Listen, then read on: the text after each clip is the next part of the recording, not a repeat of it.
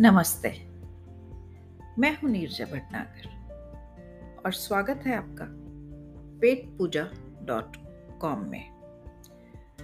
इस दूसरे सीज़न में जैसे हमने पिछले एपिसोड में वादा किया था कि हम जीआई टैग्ड फूड्स के बारे में बात करेंगे। हालाँकि वक्त बहुत बीत गया है, पर वादा तो निभा रहे हैं हम।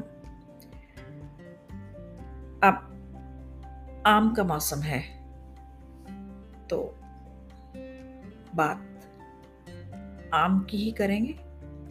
वैसे ये बात आम की है, पर बात बहुत खास है।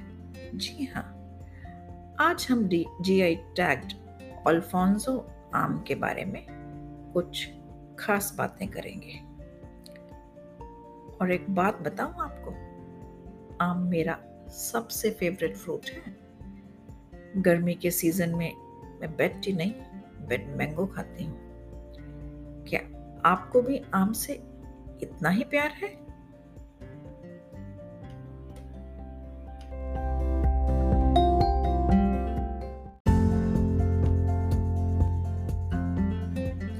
यूँ तो आमों की ढेरों वैरायटीज हैं, पर बाकी आमों की बात कभी किसी और दिन। आज का दिन तो अल्फोंजो के नाम है।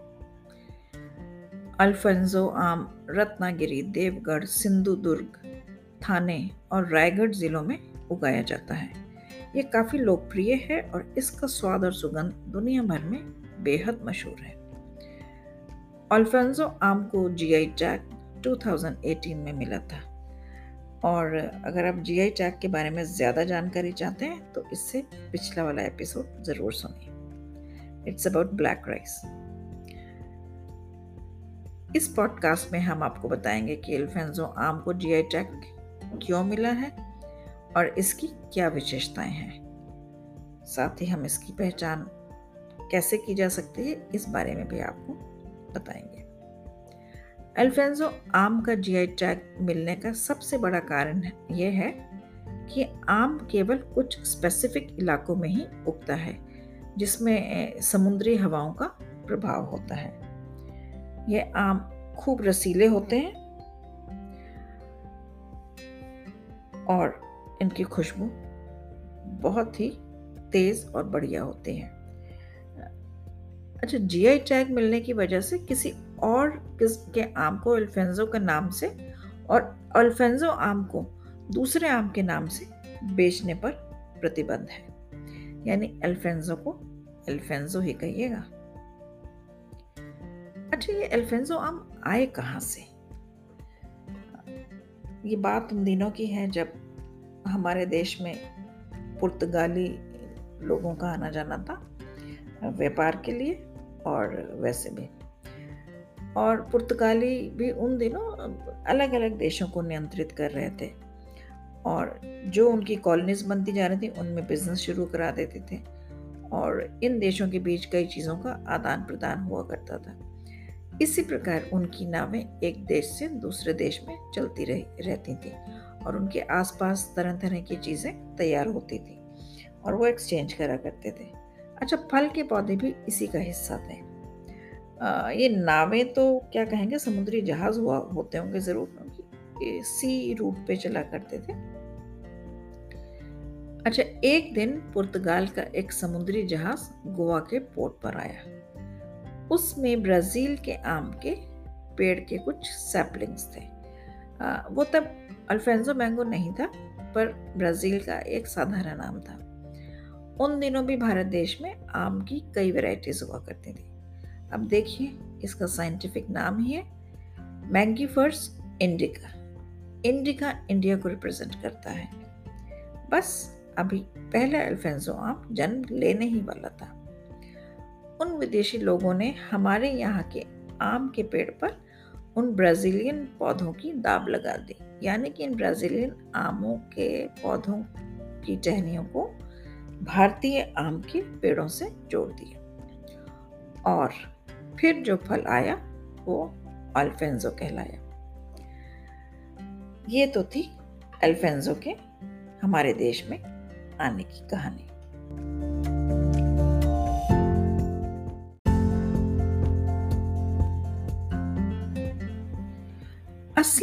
अल्फेंजो आम की पहचान करने का क्या तरीका है? चलिए उसके बारे में जानते हैं। तो सबसे असरदार तरीका तो है सुगंध। अल्फेंजो आम की जो स्मेल है वो बहुत ही स्ट्रॉन्ग और होती है मतलब बहुत जल्दी फैल जाती है और मीठी मीठी सुगंध होती है, पर एक बिल्कुल टिपिकली एक अलग तरह की सुगंध होती है। और अल्फेंजो आम के पहचानने का ये सबसे महत्वपूर्ण मार्कर है। इसकी जो मीठी सी जो सुगंध होती है वो एक्चुअली दूसरे आमों की जो होती है वो सुगंध बहुत ही कमज़ोर होती है बट इसकी बहुत स्ट्रांग होती है। याद रखें पुराने आमों से यह सुगंध नहीं निकलेगी। ये बात ध्यान रखने वाली है कि अगर आम फ्रेश नहीं है तो ये जो उसकी जो स्मेल है, वो कम हो जाएगी। तो सबसे पहला मार्कर तो क्या है कि आपको फ्रेश अल्फेंजो देखना तो उसकी एक स्वीट मतलब स्मेल स्ट्रांग होनी चाहिए। खुशबू के लिए आपको सूंघने की ज़रूरत नहीं पड़ेगी। आम रखें उसमें से खुशबू निकलेगी। और अगर आपको उठा के सूंघना पड़ रहा है तो ये मानिए कि ये संभावना हो सकती है कि ये नकली अल्फेंसो है। अच्छा इसका जो गुदा है ना, वो मीठा होता है। देवगढ़ और रत्नागिरी अल्फेंसो जो है, वो थोड़े से अंडाकार शेप के होते हैं। एग की तरह से उनका शेप होता है। और अल्फेंजो जो है, उनमें जो उसके जो छिलके का रंग है, वो ग्रीन और येलोनेस पे होता है। दूसरे आमों की तरह पूरी तरह पीला नहीं होता है, उसका जो स्किन होती है ना, वो ग्रीनिश येलो होती है। और अगर आम का रंग एक समान है तो संभावना यह है कि ये आम कृत्रिम रूप से पकाए गए हैं। रासायनिक रूप से पके हुए आम चमकीले पीले, लेकिन सख्त होते हैं। क्योंकि वो अंदर से नहीं पके होते, उनका छिलका सिर्फ़ पीला हो जाता है केमिकल्स की वजह से। और जो रियल अल्फेंजो हैं, वो थोड़े सॉफ्ट होते हैं और अच्छे से पके अगर हैं तो बिल्कुल बढ़िया से सॉफ्ट जैसे अभी खा लो, ऐसे आम होता, होते हैं। हार्ड नहीं होते हैं। आम पर झुर्रियाँ नहीं पड़नी चाहिए। बहुत से लोगों को लगता है कि अगर आम में झुर्रियाँ देखें तो वो ठीक है, पर ये गलत धारणा है। सच तो यह है कि अगर आम ज़्यादा पके हैं तो उनमें झुर्रियाँ आ जाती हैं और अगर आम झुर्रीदार हैं लेकिन हरे हैं तो इनसे दूर ही रहना में आपकी भलाई है। इसका जो रस है ना, जूस, वो डार्क येलो होता है, गहरा पीला होता है और खूब मीठा होता है, खूब ही खुशबूदार होता है। अल्फेंजो मैंगो को हापूस के नाम से भी जाना जाता है। अच्छा हापूस का अर्थ क्या होता है? खुशबू का राजा। ये आम काफ़ी महँगा होता है और इसकी मार्केटिंग भी खूब की जाती है। अल्फेंजो की खुशबू और स्वाद एकदम यूनिक है, इसलिए ये आम पूरे देश और दुनिया में मशहूर है।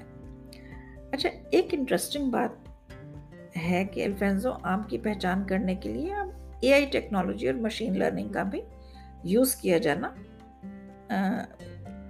कर यूज़ किया जाता है। इस मशीन से इसके छिलके की थिकनेस और शुगर कंटेंट का मेजर किया जाता है और उसी के आधार पर इसका असली होने का पता चलता है। अच्छा ये जो मशीन है, इससे अल्फेंजो के असली होने के साथ साथ किसी भी दूसरी वैरायटी के आमों को भी पहचाना जा सकता है। अल्फेंजो आम के खास होने की एक और वजह यह भी है कि इसके पेड़ों को ज़्यादातर किसान बिना केमिकल फर्टिलाइजर्स या पेस्टिसाइड के उगाते हैं। पेस्टिसाइड फ्री होने की वजह से इसके स्वाद और गुण भी जो है, बेहद अच्छे होते हैं। इसका सेवन करने से पेट की समस्याओं से लेकर कैंसर जैसी कई बीमारियों से बचाव होता है। तो ये तो थी कुछ और विशेषताएँ अल्फेंजो आम के बारे में, जो शायद आपको पहले से पता ना हो। मुझे उम्मीद है कि आपको यह इन्फॉर्मेशन पसंद आई होगी।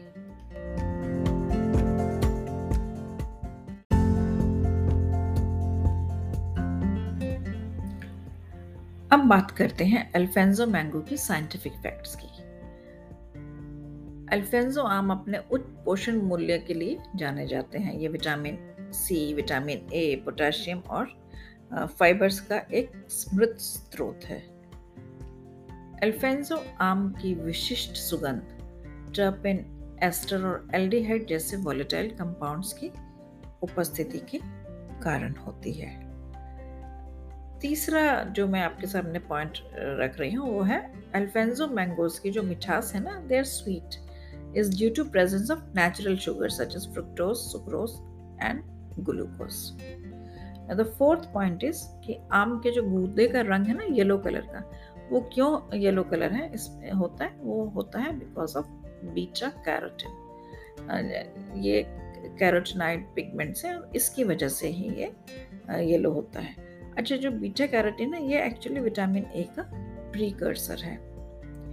The fifth point is Alphonso आम का पकना जो है वो एक बड़ी कॉम्प्लेक्स प्रक्रिया है।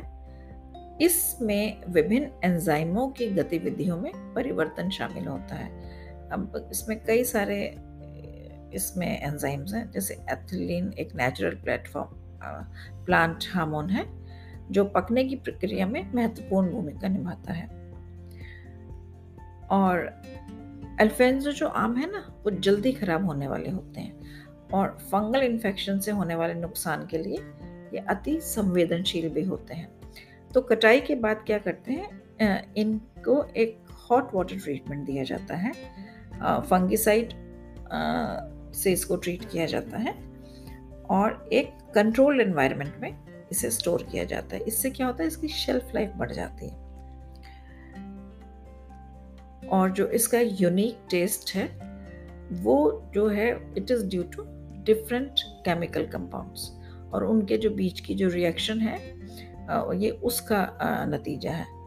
और जो रिसर्चर्स हैं, इन्होंने एल्फेंजो आमो में 150 से भी अधिक